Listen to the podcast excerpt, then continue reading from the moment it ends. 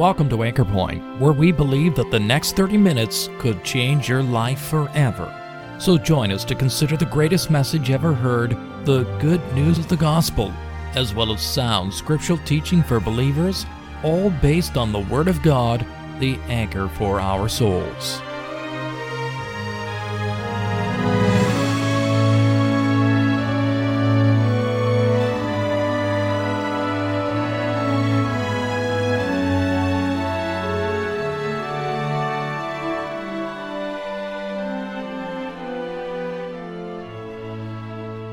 God has made it very clear and plain in the Bible that He is the only God there is. He says it more than once, and this is what He says I am God and there is none else. It's hard to be more emphatic than that. And what kind of God is He? Well, the Bible says that He is a just God and a Savior. How wonderful to know that. God does only that which is right and just. Now, this is a tremendous thing, but it's a fearful one as well. Why is that? Well, we are unjust sinners, people who have turned our back on God and gone our own way, and justice requires that we face our sentence of condemnation. Yes, God is just, and it should make us tremble. But He is also just in providing a wonderful remedy. He has sent a Savior and proclaims a sinner just who believes in Christ for salvation. And the remedy is simple Look unto me and be saved, he says. He has done it all. Now, isn't that wonderful?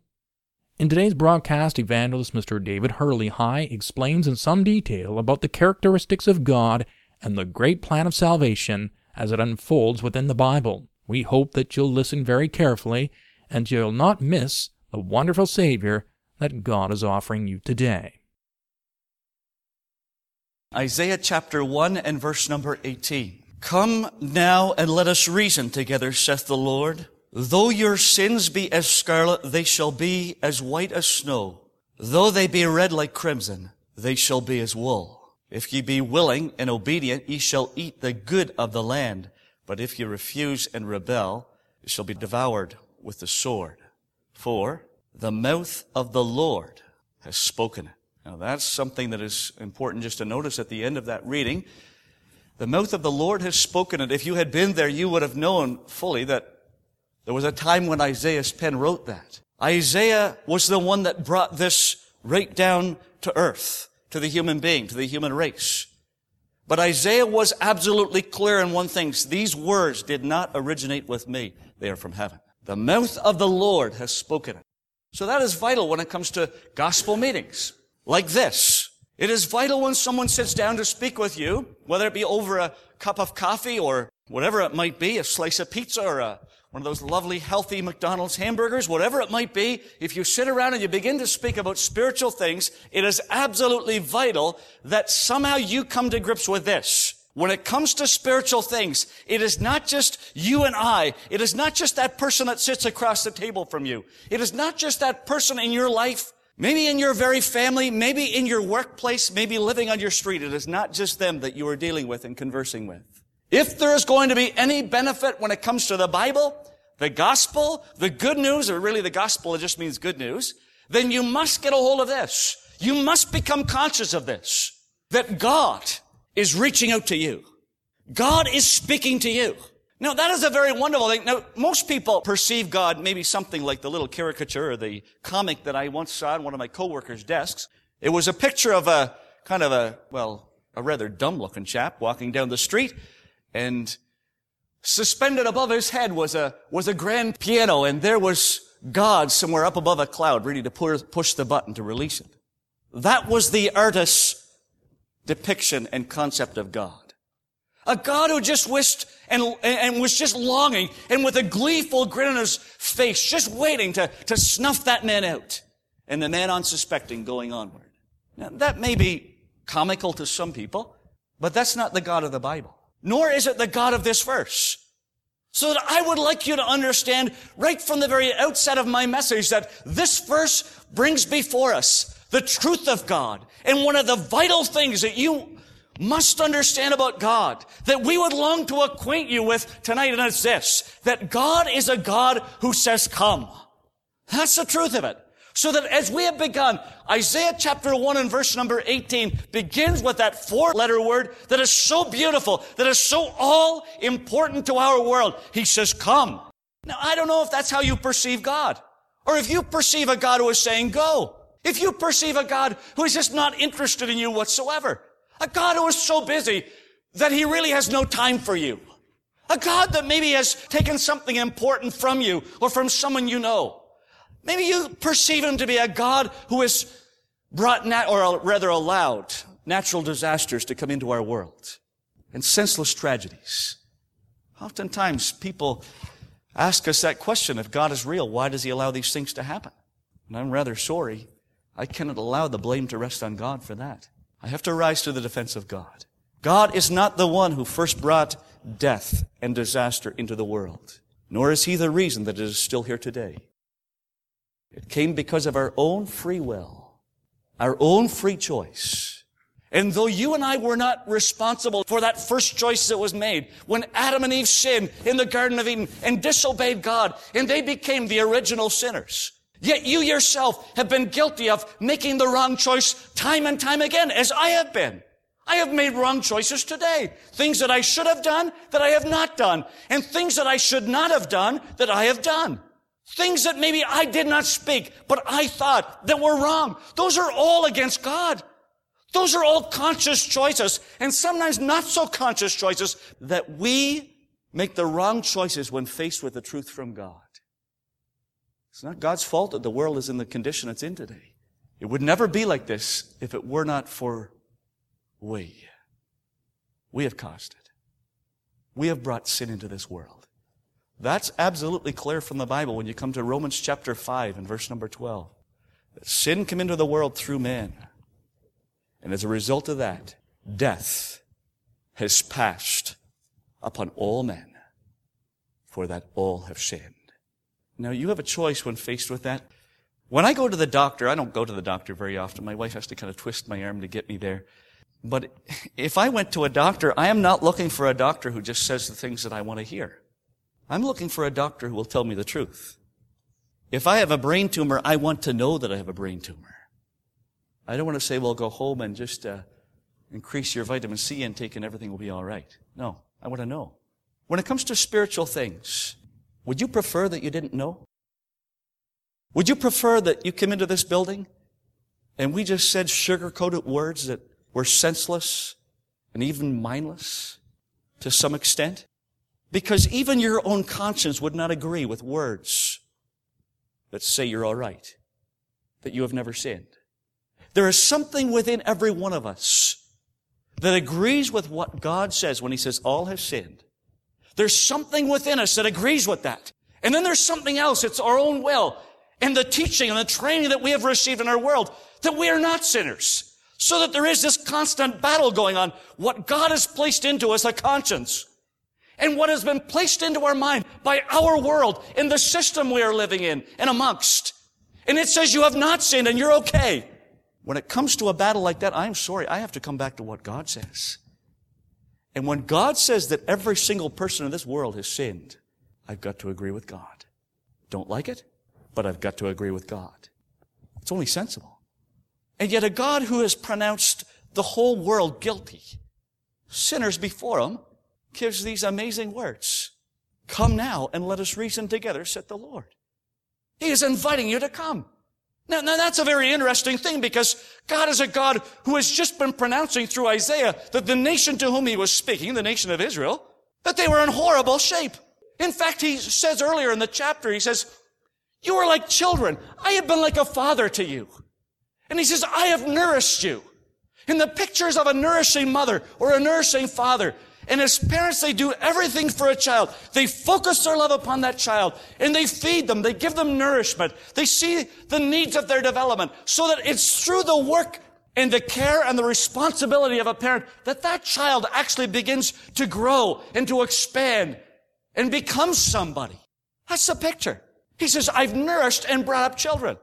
he says more than that. He says, I've brought them up. That's the thought of God has taken us from a lower plane and he has lifted to a place of grace, to a place of privilege. It's an exalting. It's an extolling. It's a bringing up. Do you know that the knowledge that is in this book would lift us? It doesn't seem that way at first. Hearing something like all have sinned does not seem like it's exalting, like it lifts us. But it does. You get to follow the message through to its completion. That's where it begins. That everyone has sinned. And here were these people, and God had, had nourished them and He had brought them up as children. Do you know what the result of that was? Do you know what the response was from the nation of Israel? He says, I have treated you as children as the perfect father, and you have not even responded to me on the level of the animals. He said, the ox knows his owner and the donkey knows his master's crib. But these people, they don't even perceive that I'm a God who has treated them so well. A God who has blessed them. A God who has met their needs. Can you imagine what's that like, what that is like to, for a father? I mean, those of us that are parents, there is something we love. Just, just for that moment, we would almost work all day and all night. Just, just for the moment when our child from the first gives us that first smile and they look up and they say mama or dada and we see there's a response and the parent's heart just becomes so filled with love for a child that simply responded. Yet God has been a better parent than any of us could ever be. And he said, you're not even acting like an animal. At least an animal knows who his owner is. Isn't that tremendous? That was his children. They were rebellious. They turned against him. They ignored him as their father. Then come again and he, he says, and he gives another picture and he says, I am like a doctor. And I am standing there and the patient has come into my waiting room and I have done the examination. And he says, the picture is not pretty. He says, from the very sole of the foot to the head, he says, there's not one part of the body that's healthy. The whole head, it's sick. The heart is faint. There is no response. There's tremendous problems when God puts the spiritual stethoscope to the heart of mankind. A tremendous problem in the heart. You know what he says as a doctor? He says, you've refused my treatment. You've got wounds and bruises and they have not been bound up. He says, I know what to do and I long to do it, but you will not let me because you refuse to admit that you've got a problem. As children, they were heedless. They would not listen to their father. As medical cases before the doctor, they were absolutely hopeless because they would refuse the doctor's treatment. But then he uses them as a nation and he says, as a nation, your country is desolate. All the best things of your land. He says, strangers have come in. They're devouring it. Do you know how those strangers get in there? They invited them.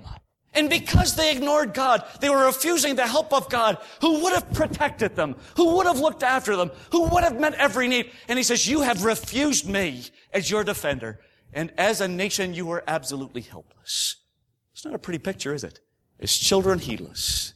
As medical cases, absolutely hopeless.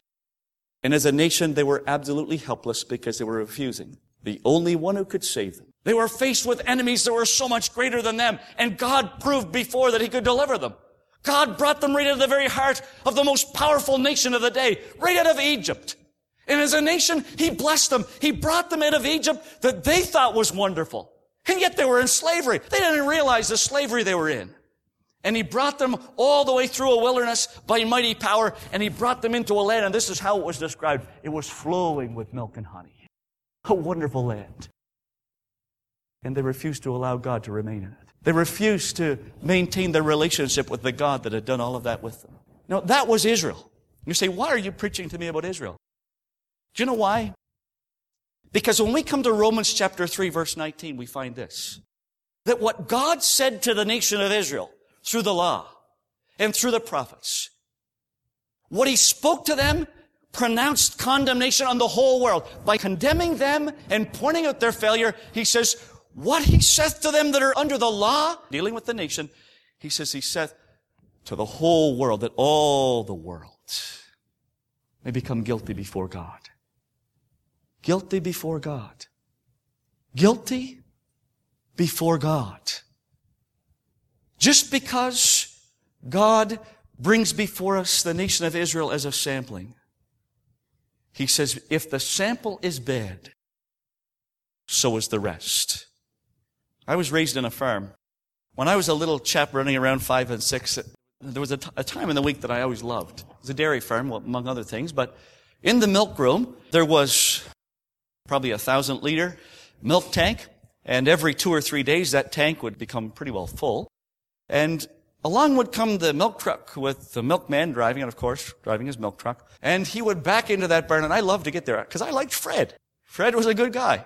Fred would always pay attention to me and speak to me and, and ask me questions about my day. Just kind of a, broke up the boredom on, on those hot summer afternoons when there wasn't so much to do, when all the chores were done. I just liked to be there to see Fred. You know what I used to watch Fred do? He would open the big folding door at the end of that big milk tank. And he would take a little whiff over the tank with probably a thousand liter tank, but you didn't let it fill. That was kind of for the stormy days. So if the milkman couldn't get there, there was extra overflow space. So, so probably 500 liters of milk there. And he was just trying to take a whiff. He was smelling. And then he would take from his truck from the side, he would take a little pair of tongs and he had, he had a bunch of little bottles, just like little pill bottles. And he would take a pair of those tongs and he would dip that, swirl it around, and then he would bring up just a little bottle of milk. And then he would take a dipper and he would just take that dipper and he would ju- just take a little taste of the milk. And he would swirl it around in his mouth and then he would kind of look off into the outer space for a minute, testing, and then he'd nod his head. And he would put the cover in the bottle and put it in the box, label it, Hurley High Farm, and then Fred would hook the big, the big hose onto that tank and he'd drain it and put it into his truck. Do you know what Fred was doing? He was taking a sampling of the 500 liters. And first of all, if it passed his test, and he was convinced there was nothing wrong with it, he was happy then to put his job on the line and his reputation and take the rest of that milk and put it in with all the other farmers' milk and take it to the, to the plant. But the sampling was for the lab. And that little bottle went to the lab and every farmer's milk was tested to make sure it was all right. Now, Fred did not have to stand there and try and drink 500 liters of milk to see whether it was good or bad. Fred did not have to take his whole truck and back it into the lab and say, here he is, boys. Here it is. Here's the milk. Test it. No, no. He just took a sampling because that sample spoke and represented all that was in the tank. You see the principle? It's not difficult, is it? That's what we're seeing in Isaiah chapter one. We're seeing Isaiah and he's like the milkman and he is living amongst them. Did you know what he says in chapter six? He says, I'm a man of unclean lips. I can see it in myself. But as I look around, he says, I can see that I'm living in the middle of a people of unclean lips. And the reason their lips are not clean is because their heart is not clean. And Isaiah is just agreeing with what the lab says. God had the lab. God was pronouncing the final judgment. And if the lab said that little bottle was bad, then the farmer did not get paid for his milk. I don't almost don't like to break it to you if you've never heard this before. But what was true these many centuries ago in Isaiah's day, as he sampled Israel and as he gave the report from the lab, from God, that the sampling was bad, that the sampling were sinners, that the sampling were heedless, they wouldn't listen, that they were hopeless, and that they were helpless. The same was true of the rest of the world in that day and is true of our world tonight. So that every one of us stand condemned by the message that Isaiah had so many years ago. Because the human heart has not changed. There was only one change that took place in the human heart. And that's when mankind left the state of innocency and perfection in which God had created them. And they chose rather to follow their own will and became sinners. And there was no going back by mankind's power, by the energy of the human will. It just doesn't happen that way. So is there a way back? You say, is there any message of hope? Yes, there is. To those same people that God said, as children you've rebelled, you're heedless. As medical cases, you are hopeless. As a country, you are helpless. Yet God turns around to them in Isaiah chapter 1, just a few short verses later, and he says, that's the pronunciation, that's the prognosis, that is the diagnosis, but this is what I have to say to you. Come now and let us reason together. The Old Testament and the New Testament. God was saying, come then, and the message for today is still, come. Come now and let us reason together. Who says? Isaiah? No, the Lord. You see, we're just bringing the invitation to you tonight, but it's coming from heaven. God has committed. Do you really believe heaven has commissioned us to do this work? Absolutely. It's in our Bible. Do you really believe it's current to today? Exactly. You can read your Bible and find out for yourself. And God's message from our lips are these. Yes, we have all sinned, but God is inviting you to come. Just as you have been invited for this gospel meeting tonight, you are being invited to a far greater gathering and a far happier place. And that's heaven. God wants it. He desires it. He longs to have you in heaven. And He has sent His Son, the Lord Jesus Christ, to die on the cross so that on a righteous basis He can invite you and take you to heaven without your sin. You've got to acknowledge you have it. But once you acknowledge it, the rest of the passage is clear. Maybe we'll touch on it another night. I'm not sure. But the change of what God wants to bring about. The change that salvation brings. He says, though your sin is there, it's like scarlet, it's like dye in your garment that you can't remove. He says, I can change it. And he says, though it's like crimson, though it's like a red stain on a white garment. He said, it's like wool that a sheep grows naturally. Your sin is natural. It comes to you so naturally and to me.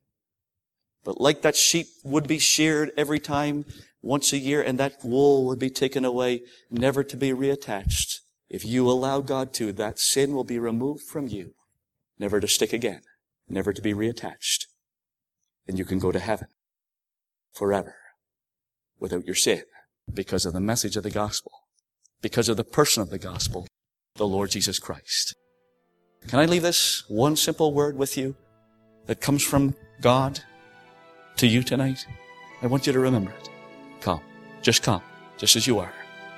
Come with all your sins, and He can save you.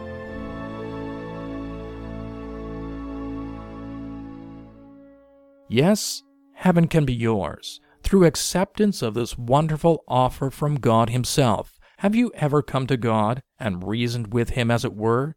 Acknowledge that God is right in condemning your sin and accepting the sacrifice of Christ on the cross on your behalf? We hope that you will do so soon, even today. If this or any of our Bible messages here at Anchor Point has made you aware of God's interest in you, or if you'd like some literature or a visit that would help you to understand these important truths, why don't you drop us a line at email at anchorpointradio.com? We'd love to hear from you. We're glad that you were able to join us at Anchor Point today. Anchor Point is sponsored by Christians who are meeting in various gospel halls. Each of these Christian assemblies holds gospel services every Sunday night as well as regular prayer and Bible studies throughout the week. No collection is ever taken, and a very warm welcome awaits you. And if you've been challenged by today's message, would like to know more about the truth of the gospel, or of gathering under the name of our Lord Jesus Christ, following New Testament principles, please feel free to check out our website at anchorpointradio.com. There you will find more information, as well as the location, programs, and meeting schedules for the Gospel Hall nearest you. Also, feel free to take a look at other literature and audio offers at anchorpointradio.com, where you can also subscribe to our Anchorpoint podcast. My name is John Sharp, and thank you once again for listening. And we invite you to join us again next week at the same time for Anchor Point, where we believe that in times like these, you need a Savior, and in times like these, you need an anchor.